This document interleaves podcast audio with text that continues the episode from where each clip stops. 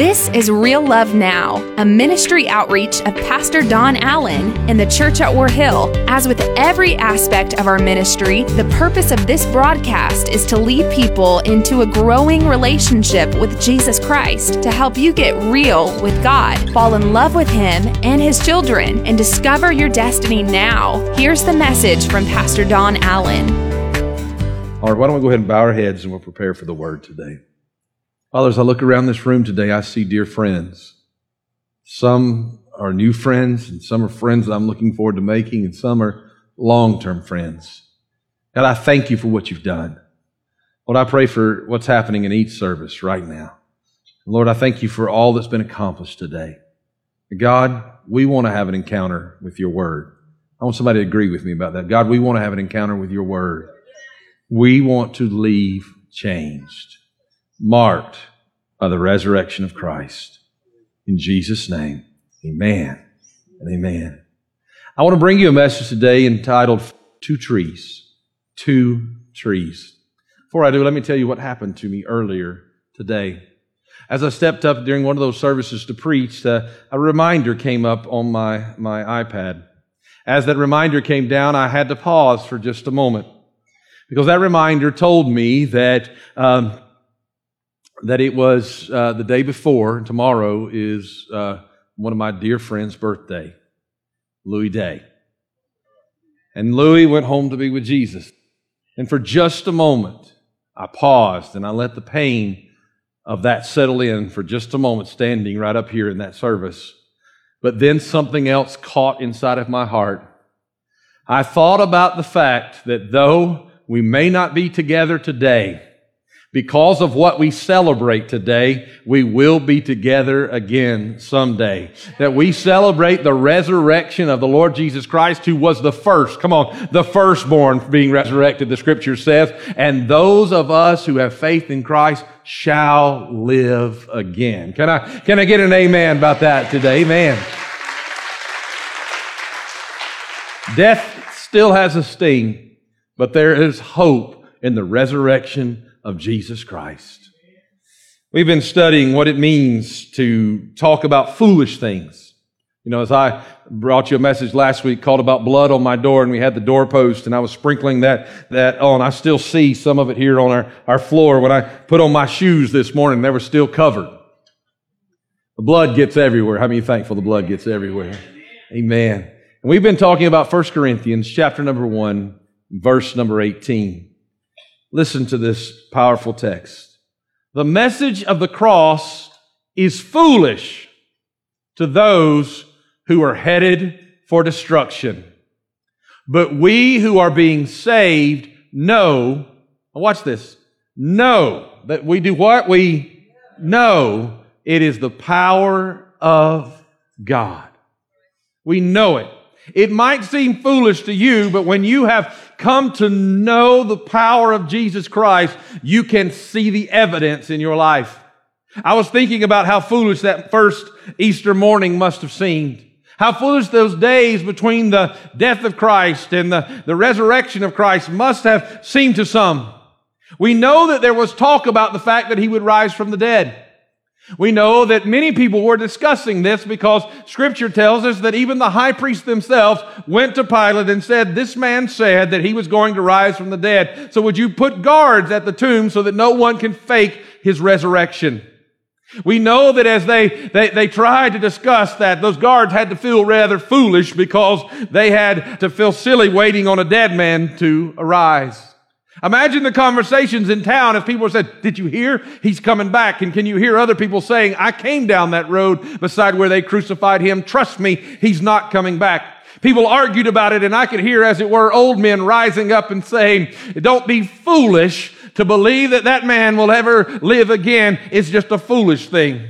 As the more I thought about that on this weekend, then suddenly something began to stir in my heart. Because I thought as all of them, listen to me carefully, as all of them discussed what was foolish about what had happened and waiting on him to rise from the dead, the Bible tells us that it's foolish to those who don't believe, but that when we know, it becomes power to us. There was one, man, I feel what I'm about to say. There was one there who knew the power of the resurrection of Jesus Christ. Can you imagine that the disciples were probably even arguing, I don't know what he meant meant by that. You know how he talked in parables. I'm not sure if he's going to raise from the dead, but there was one in the back of the room who stood up and he said, listen to me guys. My name, in case you don't remember it, is Lazarus. And I, I know that I know that I know in the resurrection power of Jesus Christ. He said, you wonder where he is? I know where he is because just a few days ago I was there. And as I was living there in that bosom of Abraham, as I walked in paradise, trust me, I know the resurrection power of Jesus because I heard a voice call out my name and nothing could hold me down. And the next thing I knew, I was back he said that power that raised me from the dead is the power we're talking about of Jesus Christ. And trust me, boys and girls, you can know this with all your heart. Trust me, men and women, you can know this in the very deep parts of your mind when you're trying to rationalize everything. When you know that Jesus has resurrection power, it's foolish to believe anything else than the hope of Jesus Christ. Can I get an amen this morning? Hallelujah. Amen. Now that was free. It's not really in my sermon, but I thought you needed it. Amen. I want to talk to you about the two most foolish points in history today. The two most foolish moments in all eternity. These moments of foolishness both happened in a garden, and they both happened around a tree. They both happened in a moment that would change the world. As we look at these two things, I want you to think about these occurrences. Both the greatest moments of foolishness of all. You see, when I'm talking about being foolish, we're talking about that act that is absurd, that act that is ridiculous. As we're talking about that today, I want you to get that in your heart. I want you to get that in your mind. We're going to go to Genesis chapter number three and verse number six says this The woman was convinced, speaking of Eve, she saw that the tree was beautiful and its fruit looked delicious. And she wanted the wisdom it would give her. I want you to see that for just a moment. There was a place, a garden called Eden. In that garden, there was a woman named Eve, and she stood before the tree and she looked at its fruit. She said, That looks good to me, and it will give me what I want. If I eat of that, I will become who I want to become. So she took some of the fruit and ate it. Then she gave some to her husband who was with her, and he ate it too. Now notice this. They have partaken of the fruit. They have partaken of that thing that they thought would satisfy the craving of their hearts. But at that moment, at that moment, their eyes were opened and they suddenly felt shame at their nakedness. So they sewed fig leaves together to cover themselves. At the very moment that they took that, they realized how foolish they had been. Imagine that moment though as she stood before that tree contemplating taking that fruit. As she stood there, the whole situation seemed completely foolish. Can you imagine her thought process as the enemy is whispering in her ear, take the fruit. Imagine as she looked at that fruit and she thought, that will satisfy me. It looks good. As she thought to herself, now listen to me carefully. She said, I'm no fool. What is so harmless about eating from this fruit? I'm no fool. I have picked fruit from many trees and I'm still here. Nothing has happened. Think about what she must have rationalized in her mind. I'm an adult. I'm old enough to choose and do what I want. I'm old enough to re- receive whatever fruit I want into my life. It's nobody's business what I want to bring into my life. I thought she might have even said, what kind of fool does God think that I am? Now, here's what really stood out to me. Can you imagine her mind as she was thinking about this? She said, Now, I'm sure that Adam probably couldn't handle the fruit. But I'm not a fool like Adam. It's not going to have that effect on me. And all the time, the enemy is whispering in her ear, Don't be a fool. She's standing there about to make the most foolish decision in history, and the enemy is telling her, Don't be a fool. But with every glance at the forbidden foolishness was taking over who she was. As she stared wanting that thing, I don't know if you understand that, but I've lived there. I understand that, that, that, that when I've looked at sin long enough, before long, I'm not even thinking right. Before long, I'm not making right choices and right decisions and making good judgment. And as she stood there looking at that tree, the foolishness of that moment did not even dawn on her. Now I know that many of you can see the connection between Eve and the rest of us, her descendants. We want to live our lives trying to rationalize why whatever we want is exactly what we need to complete us. I know that others maybe couldn't handle it, but, but we can handle it. We can partake of that fruit. We can take of that sin and, and we can live with it. It'll be all right. I mean, it may be labeled as sin. We know it's sin, but we've sinned before, folks. And we're still standing. We're still at church on Easter. We're still worshiping. I mean, we, we are, after all, adults. Man, it's quiet in here. We know what's good for us, right? And I can't buy an amen today. You see, we look at others who have fallen into the same sin, the same traps. And somehow we feel that if they'd been less foolish and more like us, they would have been able to handle that because we certainly can handle whatever it is. And the enemy is still whispering in our ears, just like Eve, because we're nobody's fool. We know what we're getting into. But I want you to catch something.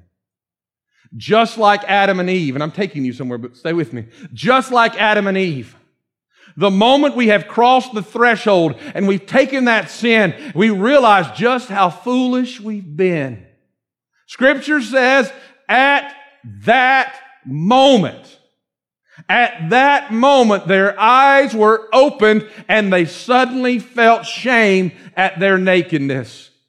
So they sewed fig leaves together to cover themselves. At that very moment. The moment that they reached out and took from that, the moment that they received that into their lives. And what did they try to do immediately? They tried to begin to cover up themselves. How foolish they must have felt. How foolish they must have looked as they began to pick the leaves and trying to cover their bodies and they feel foolish and they ultimately have to go hide because they realize that their feeble attempts to hide what they've done are not even going to measure up. I know what you thought. We'll go to, we'll go to church on Easter. Pastor's not going to preach about sin on Easter. But the word's the word. We're getting to the power of the resurrection here in just a moment. Can you imagine their rationale? We'll just cover ourselves with leaves and maybe God won't notice. Wow. Seems pretty foolish. But the truth is, our foolishness is extremely obvious as well. Our foolishness that we think that we can live like we want and act like we want and do like we want and that we can somehow just cover that up and nobody's going to. I'm not talking about what you see, I'm talking about what God sees. Can I have at least one amen in this place? So we stand exposed to the world with hands full of failure and broken dreams. We stand before the tree, and as we stand there, we, we long we long for the ability to be able to do one thing, not the fruit of sin that we long for, but we long to be able to take that sin and put it back on the tree.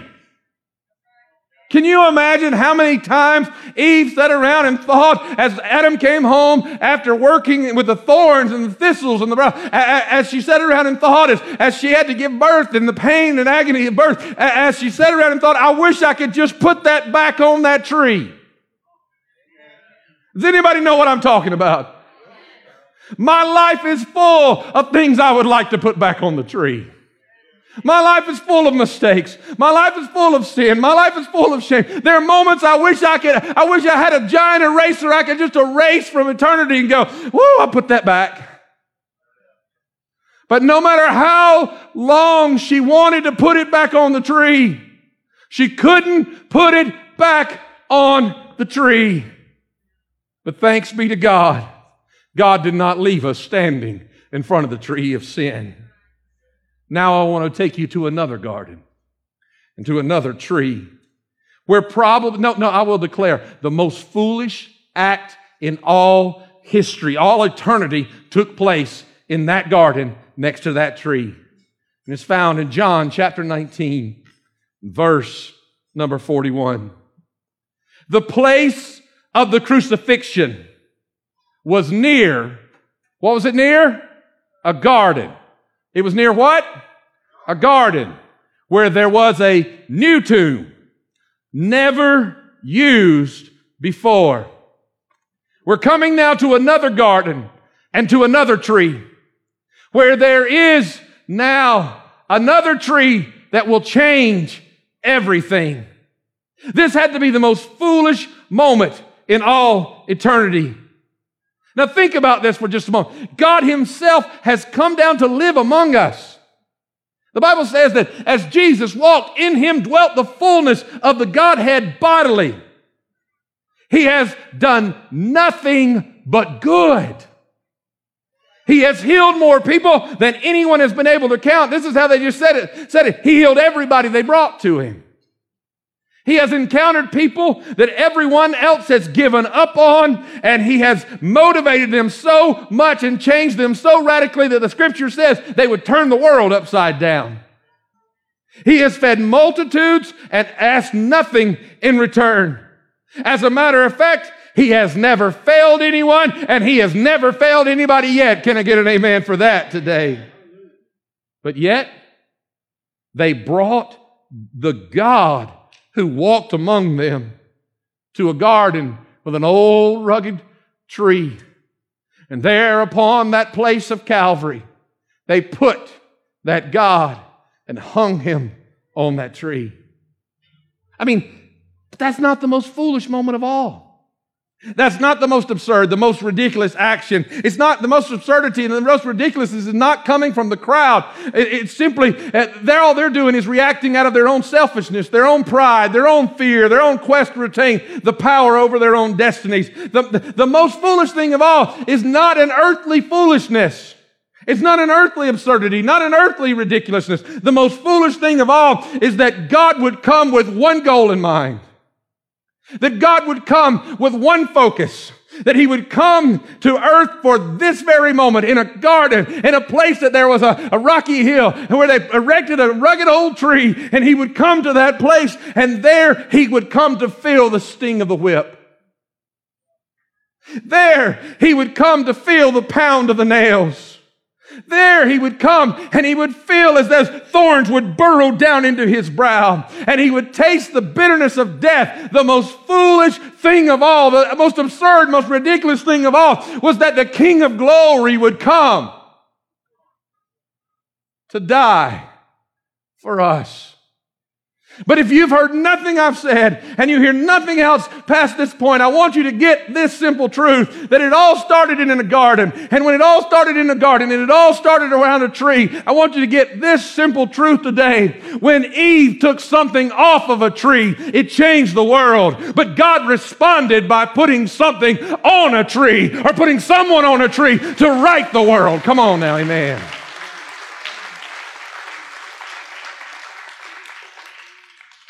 And I thought about what he's done for us. Why would he do this? Because the only remedy for our foolishness was his. The only hope that we have was that he loved us no matter how ridiculous or how absurd. Why would he take our place? Why would he love us so? The most absurd thing in history because we stood before a tree of sin trying to put our sin back. We stood before the tree trying to put our sin back. And no matter how hard we tried, we kept leaving with our sin stained hands. But that was the tree of the knowledge of good and evil. Not the, tr- my goodness, I feel the Holy Spirit what I'm about to say to you. Not the tree that we're talking about, because there's an old rugged tree that stood on Calvary. And I can tell you, I visit it daily. And I take a life that has made mistakes. And I take a life of failures and a life of struggles. And I take a life of pain. And I find my way to a cross. And there, when I lay my, down my sins, when I lay down my burdens, they stay on that tree because He delivers me there and His grace still flows and his blood still covers, and we can place our sins on that tree, and he nailed them there for us. Amen. Oh, but Pastor Don, you don't understand how naked I feel and how bad I feel. And, and you don't understand. I know everybody knows my faults and everybody knows my failures. Well, stop trying to cover them with foolishness and go to the cross and lay them down and you can put on a new robe of righteousness and the grace and the peace of God. Amen. What are you talking about, Pastor Don? Well, you see, as foolish as Adam and Eve were, give me some leaves and let me. Come on now, look how big I am. It'd take a whole fall season of leaves to cover my life. Come on. That was free right there. Come on. But guess what? I don't have to stand there and look foolish. Because Isaiah 61:10 says this. Says, I am overwhelmed with joy. Joy in the Lord my God, for he has dressed me with the clothing of salvation and he has draped me in robes of righteousness. Come on now. I, I feel this. I, I mean, I feel it. I don't know if you've ever had the joy of raising daughters. Some of you are in the middle of it and don't know that joy is coming. Come on now, but amen. But if you've ever had the joy of raising daughters, it always, always makes, makes my day. I see some of you posting pictures of this. They'll go get mama's clothes on. Come on now. They'll have way too much and they'll put every piece of jewelry. They'll come on and, and they'll have makeup all the way over to here. Come on. And they'll come out and say, Don't I look beautiful? Come on. Don't I look pretty? Because they're trying to dress up and, and be in the image of the one that they love. Can I tell you that our Father puts the right, it, He fits us right with robes of righteousness. And some of you are going, but Pastor Don, I'll never measure up. No, He's measured up for you when Jesus hung on a cross says, I am like a bridegroom. Man, you want to look sharp on your wedding day. You know why, guys, you want to look sharp on your wedding day? You don't want that door to open and her go, mm, nah. Come on. Like a bridegroom dressed for his wedding and a bride with her jewels. I have been adorned with the grace of God. And what I could not cover, what I could not erase, He has covered me with His robe of salvation and He has taken my sin away. So today, I had to think about this moment in time. I mean, who would dare to believe that after Jesus died on a cross, that He could live again? I mean, it would be foolish after that moment in time to think there would be any hope. But on the third day, the foolishness of the moment became the joy of the world. When, like lightning from heaven, the stone was rolled away. What had seemed absurd now made total sense. Jesus went away. No one else could go to make a path anyone can follow. Now, look, I want to give you a powerful statement in the end of this. As a young pastor, I probably would have thought, that'll do it, that'll do it. But I realize the silliness of what I'm about to say. But I just want to say it anyways. Don't be anybody's April Fool. Bring it to Jesus and lay it down. Don't be anyone's fool. Follow Jesus. Bring that thing that you need to nail to the cross and leave it there. Nail it there by His grace and through His love. But unfortunately, many of us are still standing before trees of sin and we're, we're enjoying and we're thinking that we can handle what everybody else can't handle. I want you to bow your heads in this place. You see, as I'm preaching about that, some of you know exactly what I'm talking about because you've been eating from the wrong tree. Excuse my, my Dawsonville accent there, but you've been eating from the wrong tree. You've been bringing the wrong thing into your life. You've been bringing sin into who you are. And You wish with all that's in you, you could put that back. Some of you have been actively standing in front of the wrong tree. You know exactly where it is, and today you're ready to repent of that because you're ready for a change. You're ready for God to do something in your life that will change everything. If that's you, can I see your hand in this place? Would you just hold it up high? Literally, literally hands are going up all over this building. There's some things you're going to lay down. Come on now. There's some of you. We're waiting on you. I, I, feel like we're waiting. There's some stuff you're ready to lay down. You're ready to. You're ready to stop taking that that tree of sin. Hands all over this place. Thank you. Thank you. Put those down. Father, I thank you that right now through that simple confession, just letting me see it, Father, that they're also now confessing, letting you see it. And in just a moment, Lord, as we pray, I thank you, God, that a new day, that the power of the resurrection is going to bring a new day in their lives. But right now in this place, there's some people that you've, you have eaten from the wrong tree your whole life.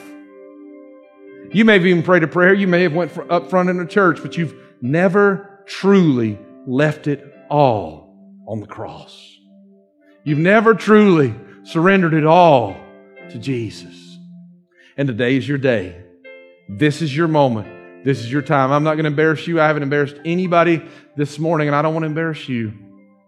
But at this point in this at this time, right here, right now, if you would say today's the day you want to leave it all at the cross and surrender your heart to Jesus Christ. Can I see your hand? Hands are already going up in this place. Hold them up high. Hold them up high. Hold them up high. One, two, three, four, five. Are there others? Six, seven. Are there others in this service? Pastor Don, why are you counting? I want you to realize you're not alone. Eight. I see those hands. Nine, ten, I see those hands. Hallelujah. You can put those down. Well, ten hands all around this room, but but is there anyone else? You'd say, Pastor Don, I know I've prayed this prayer before, but but this is the moment. I'm going to leave it all there. I want to make Jesus my Lord. I want to make him my Savior. I, or I'm, I'm, I'm coming home to Jesus. I've been out eating from the wrong vineyard. I've been out, or the wrong orchard. I've been out doing things I shouldn't have been doing. And, and now I'm coming home to Jesus. If that's you, can I see your hand? If you've not raised your hand already, hold, hold it up high. Hold it up high. Hold it up high. I want to see you. Looking for you. Looking for you. God, God's after you. Thank you. Thank you. God's after you today. God's after you. Father God, I thank you that not only right here, but at our, at our, at our annex right now, you're moving. You're moving. Lives are being changed. Souls are being, being set free. Right now. Right now, listen to me with every head bowed, every eye closed for just a moment. These that have responded today, and we're going to join with them in prayer because there's a verse that everything we do is built upon here. That if we will confess that Jesus Christ is Lord and, and proclaim with our mouths that, that and believe in our hearts that, that God has raised him from the dead, we would be born again. With our mouths we proclaim it, and with our hearts we believe it. This resurrection power. And as we pray that today, some of you are listening. Some of you are going down the road hearing this message. Some of you are on the way to church. You're, you're hearing this message. Some are watching via television right now. God's speaking to your hearts too. And I just feel God speak. It's time for you to put it all on the tree. I want you right where you are and in this place now to pray with me. Join hands with someone near you. You don't have to cross the aisles or uh, reach uh, uh, beyond the people you know. But if you're comfortable, reach hand, reach over and grab someone's hand near you. And we're going to pray this prayer of salvation with these. And we're going to confess that Jesus Christ is Lord. Come on, pray with me. Everybody together and lift your voices today. Jesus, Jesus. By, faith, by faith, I confess, I, confess. I am a sinner in need of a Savior. I bring my sins from my past, my present, and my future to you. I leave them at the cross. I'm not going to be that person anymore. By faith, I receive your grace. Cover me in your blood. In Jesus' name, from this moment forward, I declare Jesus came for me he died for me. Now he lives forevermore. By faith, God is my Father. Heaven is my home. And Jesus is my Savior. Father, I thank you for those that prayed that, so many for the very first time. Father, thank you for your goodness. Thank you for your favor. Thank you. For, my goodness, there is a joy. I'm supposed to be praying for all the rest of you, but come on for just a moment. Let's just celebrate for just a moment. That many lives changed. Hallelujah.